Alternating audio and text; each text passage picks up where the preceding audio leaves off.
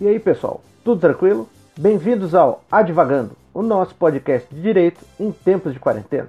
No programa de hoje, vamos apresentar alguns conceitos típicos da disciplina. Eu, o professor Luiz Aristeu dos Santos Filho, serei seu host. E em nosso programa de hoje, já vamos começar introduzindo algumas modificações na estrutura do nosso programa.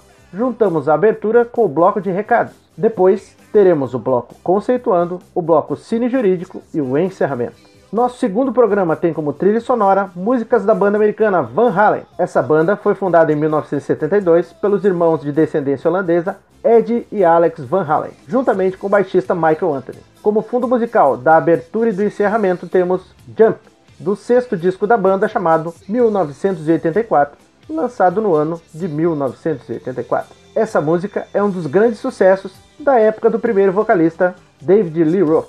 Em 6 de outubro de 2020, perdemos Ed Van Halen após uma batalha de mais de 10 anos contra um câncer na garganta. O músico pertenceu à chamada terceira geração dos deuses da guitarra. A primeira geração foi composta por nomes como Chuck Berry e Little Richard. A segunda inclui figuras como Eric Clapton e Jimmy Page, enquanto a terceira geração é marcada por Ed Van Halen, segundo o professor do Instituto de Estudos Avançados da USP e host do programa História do Rock, da Rádio USP, o pós-doutor Mário de Vivo.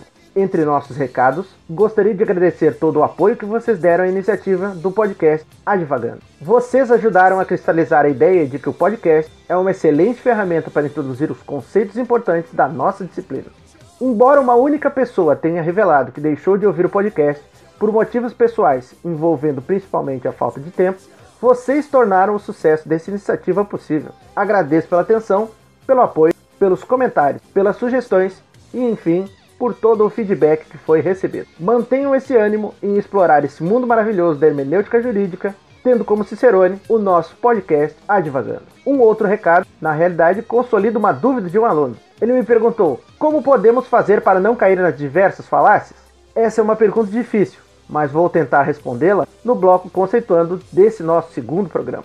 E como último recado desse episódio do nosso podcast, ressalto que a missão de vocês nesta semana é apenas ouvir o nosso segundo programa. Para quem ainda não tiver ouvido o programa anterior, dê uma chance para ele. Ele apresenta conceitos importantes para a nossa disciplina. Além disso, também é importante que vocês leiam o texto O Amor é uma Falácia. Vocês também devem ler o livro O Caso dos Denunciantes Invejosos. Mas não se desesperem, pois vocês só vão precisar ler a parte original do livro, que vai da página 33 à página 48. Os dois textos já estão disponíveis no disco virtual. Bons estudos! Logo após a música, fiquem com o nosso bloco Conceituando.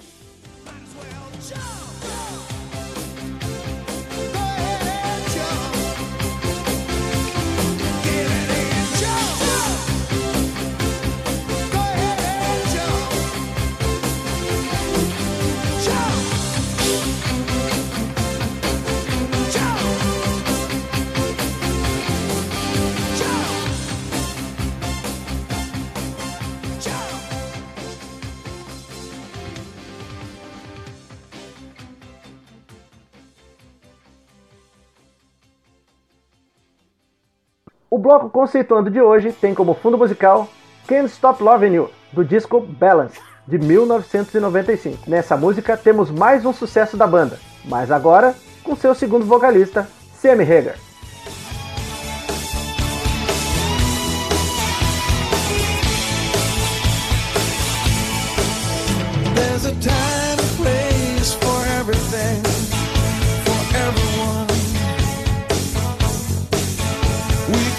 With all our might, but nothing's gonna come. Oh no, nothing's gonna change.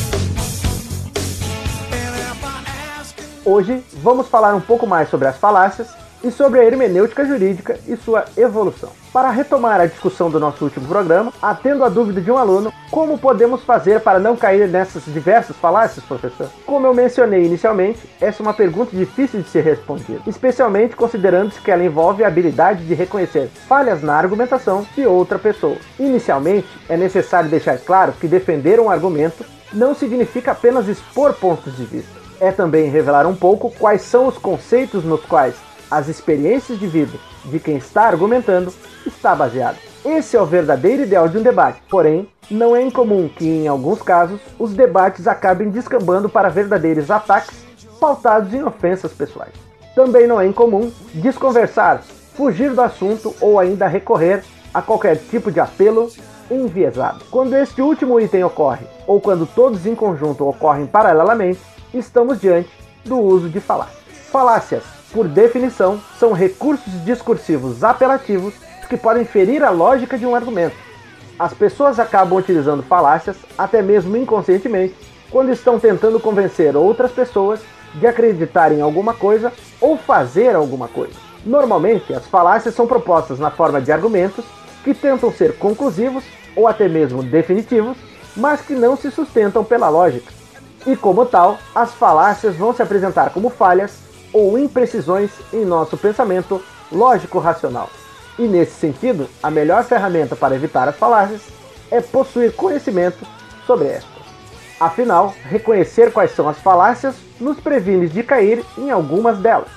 Além disso, reconhecer as falácias também é importante, pois nos fornece alguns subsídios para que possamos aprimorar o nosso pensamento analítico. Isso vai fazer com que consigamos ser intelectualmente mais honestos e até mesmo mais coerentes quando estivermos participando de um debate. O texto O Amor é uma Falácia, apesar de simples e direto, e com uma certa comicidade, nos mostra como Paul Spy conseguiu, após algumas aulas com um especialista, a identificar e também a se defender de algumas das falácias mais comuns. Embora as falácias sejam diversas, podemos classificá-las em alguns tipos. Temos, por exemplo, o tipo relacionado aos ataques pessoais.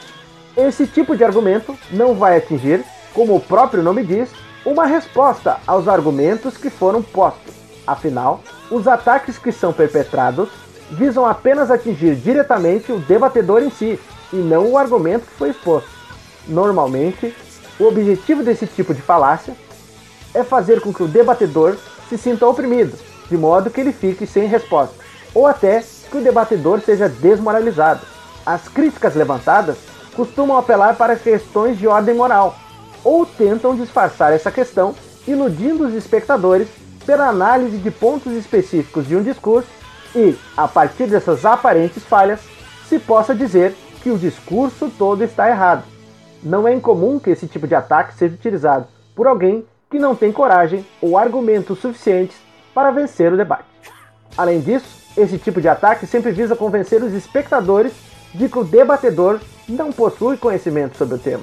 Esse tipo de falácia é muito comum em situações nas quais se queira colocar alguma pessoa contra outras, ou fazer com que pessoas aceitem a incompetência aparente de alguém. Também não é incomum que esse tipo de falácia esteja associada a momentos ou oportunidades nas quais um dos debatedores não está no local de um novo debate e, portanto, não pode se defender.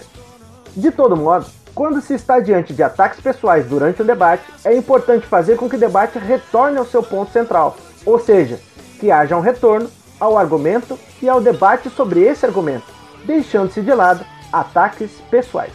Existe também um outro tipo de falácia, bastante comum, que está associado aos argumentos de autoridade. Nesse tipo de falácia, o foco são os apelos a uma suposta autoridade intelectual, quer seja ela adquirida por formação acadêmica ou por algum tipo de experiência pessoal do debatedor, ou até mesmo a falta de experiência do outro debatedor. O debatedor tenta convencer os espectadores de que seu próprio argumento é válido porque ele possui uma autoridade intelectual maior naquele assunto. E algumas vezes, esse conhecimento é expandido para outras áreas, nas quais o debatedor não tenha tanto conhecimento. Para se defender desse tipo de falácia, é importante demonstrar que a formação ou o conhecimento prático, ou as imprecisões do tipo, mas eu acho que, não são suficientes para validar ou invalidar automaticamente o argumento de um debatedor. Um terceiro tipo de falácia muito comum está associado a distorcer os argumentos apresentados por um debatedor. Pode haver dois tipos de distorção, uma intencional e uma acidental.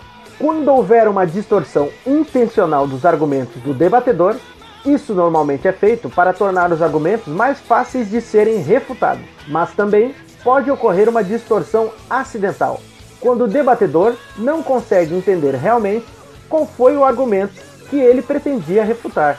Em ambos os casos, o debatedor tenta refutar o argumento original a partir de uma versão distorcida dele. No final, o debatedor acaba refutando um argumento que ele mesmo criou e não o argumento que foi originalmente proposto pelo outro debatedor. Desse modo, se os ouvintes não tiverem conhecimento prévio sobre o assunto, eles podem facilmente entender como verdadeiros os argumentos distorcidos que estão ouvindo durante o debate. A partir daí, eles podem entender que os argumentos que foram distorcidos são aquilo que o debatedor originalmente queria dizer. Para se defender desse tipo de falácia, no entanto, é necessário mostrar ou demonstrar que o debatedor está distorcendo os argumentos ou as ideias que foram originalmente apresentadas. Uma vez que se consiga, mesmo que rapidamente, demonstrar esse tipo de inconsistência, é necessário redirecionar o debate para os argumentos originalmente apresentados. De qualquer forma, na maioria das vezes, quando lidamos com discursos que são apenas falados, principalmente quando somos espectadores, fica difícil perceber a maior parte das falácias. Mas, para escaparmos dela, é necessário treinar nossa percepção para que conseguimos perceber o conjunto do discurso e não apenas alguns pontos específicos dele. É entender a consistência ou a inconsistência nos discursos que vai permitir identificar a existência ou a inexistência de uma falácia. E, reconhecendo qual foi a falácia utilizada, fica mais fácil de se defender dela. Afinal, embora alguns discursos possuam evidentes falhas de argumentação, em outros casos, as falhas de argumentação estão tão bem disfarçadas que não as percebemos. A maior parte dos temas polêmicos, tais como a criminalização do aborto, a afirmação da necessidade da pena de morte, a legalização de entorpecentes, a ampliação do porte de armas, o fechamento do Congresso Nacional ou do Poder Judiciário, vão envolver falácias que, em alguns casos, são difíceis de perceber. Mas, na maioria das vezes, essas falácias são tão evidentes que é difícil não rebatê-las. A própria ideia que fundamenta o direito penal de homem comum, ou ainda a ideia do cidadão de bem, são conceitos que lidam com uma determinada normalidade e também de uma determinada noção de correto. Porém, nos seus estudos, o próprio Émile Durkheim já nos provou que o que é normal ou certo só é normal ou certo a partir do desenvolvimento de uma sociedade. Assim, não existe, socialmente falando, uma sociedade melhor ou pior que a outra, uma sociedade mais desenvolvida ou menos desenvolvida. Ou, pior ainda, no caso do direito, só é verdadeiramente correto ou certo o que está previsto na norma. Afinal, a norma é o fundamento e o limite do direito. Mas vamos tentar discutir um pouco mais sobre isso durante os nossos próximos encontros e programas. No entanto, é preciso ter em mente que quanto mais difícil de perceber uma falácia, mais difícil é rebater essa falácia. Mas o tempo e o desenvolvimento das habilidades de vocês e sua imersão no conteúdo podem ampliar as chances de perceber a ocorrência de uma falácia. E assim, vocês também vão poder se defender dela. Ao falarmos sobre os sistemas de hermenêutica no programa passado, mencionamos que eles são sucessivos e sua evolução vai se processando conforme as pessoas vão aprendendo a arte de interpretar. A interpretação jurídica, conforme Norberto Bobbio, é uma atividade complexa, pois envolve a relação entre um signo e o significado que esse signo possui. Assim, ela vai pender entre relevar o que o signo é em si ou dizer o que significa esse signo em si. No primeiro caso, para o autor, temos uma interpretação mais gramatical. No segundo caso, temos uma interpretação mais espiritual. Lembrando que espiritual, nesse caso, significa o espírito da lei. E é nesse nível que a hermenêutica jurídica vai funcionar. Como já dito no nosso primeiro programa, o primeiro dos sistemas de hermenêutica jurídica é o dogmático exegético, ou jurídico tradicional. Ao inaugurar a ideia de hermenêutica jurídica, o direito foi beber na fonte da interpretação religiosa ou da interpretação poética. Assim, esse sistema vai ter como base apenas o texto jurídico normativo. E isso quer dizer que o sistema dogmático exegético tem como elemento de interpretação a técnica gramatical. Assim, o intérprete vai ser um escravo do texto normativo tal qual ele está, não podendo corrigi-lo nem alterá-lo. É apenas graças ao sistema histórico-evolutivo que vão surgir as primeiras interpretações para além do texto da norma, e elas vão levar em consideração outros elementos aptos a sanar as imperfeições que a norma agora reconhece possui. E nesse sentido, o intérprete deixa de ser escravo do texto normativo e passa a ser escravo da interpretação da norma. E o faz corrigindo ou alterando o texto normativo para que ele possa ser interpretado tanto para os casos nos quais há o perfeito encaixe entre a norma e os fatos concretos, quanto para resolver os casos difíceis ou ainda os casos duvidosos. E assim, o intérprete vai utilizar de um ferramental mais amplo para além da mera interpretação gramatical. Além da interpretação gramatical, o sistema histórico-evolutivo vai admitir ser possível uma interpretação que releva diversos sentidos que as expressões possuem no ordenamento jurídico. Isso representa a essência da interpretação lógica. Haverá também a possibilidade de uma interpretação que releva o ambiente, os contextos e as variações de sentido que um termo possui ao longo do tempo. Essa é a chamada interpretação histórica. E combinando todos esses elementos, vai surgir a chamada interpretação sistemática. A interpretação sistemática é a interpretação mais ampla possível, reconhecida pelo sistema histórico-evolutivo. No entanto, no estágio atual, estamos diante do chamado sistema de livre pesquisa ou livre formação do direito.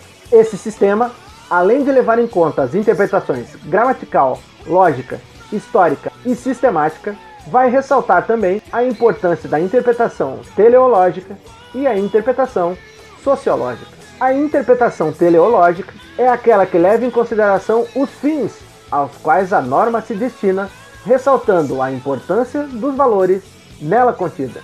Não menos importante é a chamada interpretação sociológica. Na interpretação sociológica, busca-se aferir, ou seja, medir, verificar quais são os motivos e os impactos sociais de uma norma em relação àquilo que ela quer proteger. E nesse sentido, a interpretação sociológica vai permitir a aplicação da norma às relações sociais que a originaram, bem como às novas formas que as relações sociais adquirirem ao longo do tempo. Isso vai fazer com que a norma possa alcançar e corresponder às necessidades reais e atuais da sociedade. E tudo isso torna possível que a interpretação da norma se mantenha válida e que a norma possa se manter aplicável no decorrer do tempo. Por fim, o sistema da livre pesquisa também vai valorizar outras fontes jurídicas além da norma.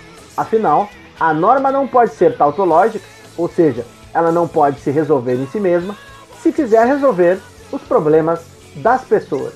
E graças a todas essas observações feitas até aqui, podemos observar e ampliar as discussões acerca dos sistemas de hermenêutica jurídica, como eles surgiram e como podem evoluir para corresponder às necessidades de criação, manutenção e aplicação das normas e manutenção da ordem. E esses eram os conceitos de hoje, pessoal. Logo após a música, fiquem com o nosso bloco Cine Jurídico.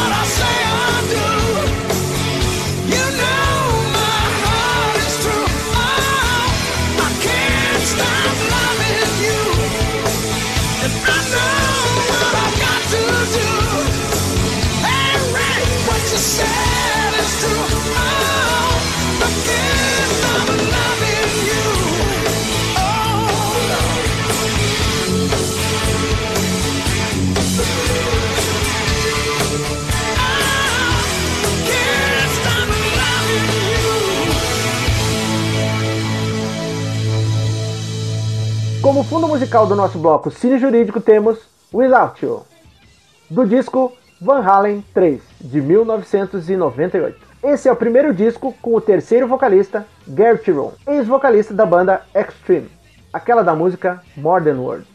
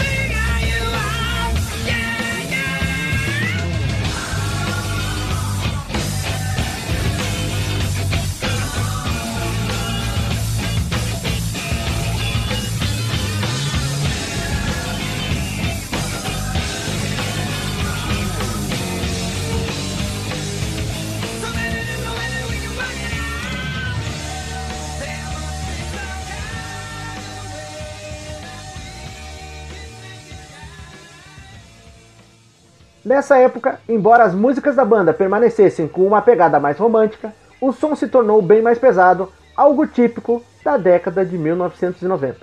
E a lista de filmes do nosso programa de hoje é composta por O Círculo, de 2017, filme dirigido pelo cineasta americano James Ponsoldt, que tem nos papéis principais Tom Hanks, que dispensa apresentações, e Emma Watson, a eterna Hermione de Harry Potter, baseado no livro The Circle, de Dave Eggers. O filme conta a história de uma jovem que vai trabalhar em uma mega empresa de tecnologia e telecomunicações, e ela acaba conseguindo perceber o papel, às vezes negativo, que as tecnologias de informação-comunicação possuem nas nossas vidas atualmente. Estrelas Além do Tempo, de 2016. O filme é dirigido pelo cineasta americano Theodore Melfi, que compartilha roteiros com Alison Schroeder. O filme é baseado no livro Hidden Figures, da autora Margot Lee Shetterly. O filme mostra como profissionais afrodescendentes da matemática, interpretados por Octavia Spencer, Taraji Henson e Janelle Monáe, enfrentaram o preconceito étnico-racial e as leis de segregação americana na NASA da década de 1960. Essas e outras mulheres ajudaram nos cálculos e na programação dos computadores que levaram o homem à Lua. Fake news de verdade é achar que o homem não foi à Lua, ou que a Terra é plana. O Jogo da Imitação, de 2014, filme dirigido pelo cineasta norueguês Morten Tyldum, trata-se de uma coprodução americana-inglesa, vencedora do Oscar de Melhor Roteiro Adaptado em 2015, baseado no livro Alan Turing, The Enigma, de Andrew Hodges. Conta no elenco com Benedict Cumberbatch, da série Sherlock, da BBC, no papel do criptoanalista Alan Turing. Além da história pessoal de Alan Turing, que demonstra o problema persistente nas leis inglesas anti-homossexualismo, que previam, por exemplo, o tratamento com eletrochoque, o filme mostra o uso e o desenvolvimento das máquinas de cálculo mecânica, também conhecidas hoje como computadores, durante a Segunda Guerra Mundial. E essas foram as nossas indicações de filme de hoje, pessoal. Fiquem com o nosso encerramento.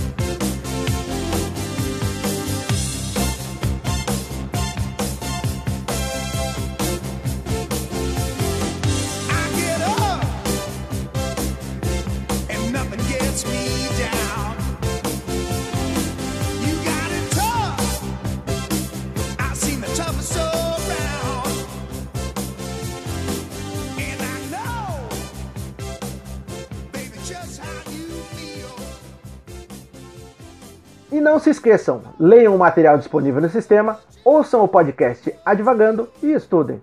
Quaisquer dúvidas, entrem em contato pelo nosso e-mail. E esse foi o nosso Advagando de hoje.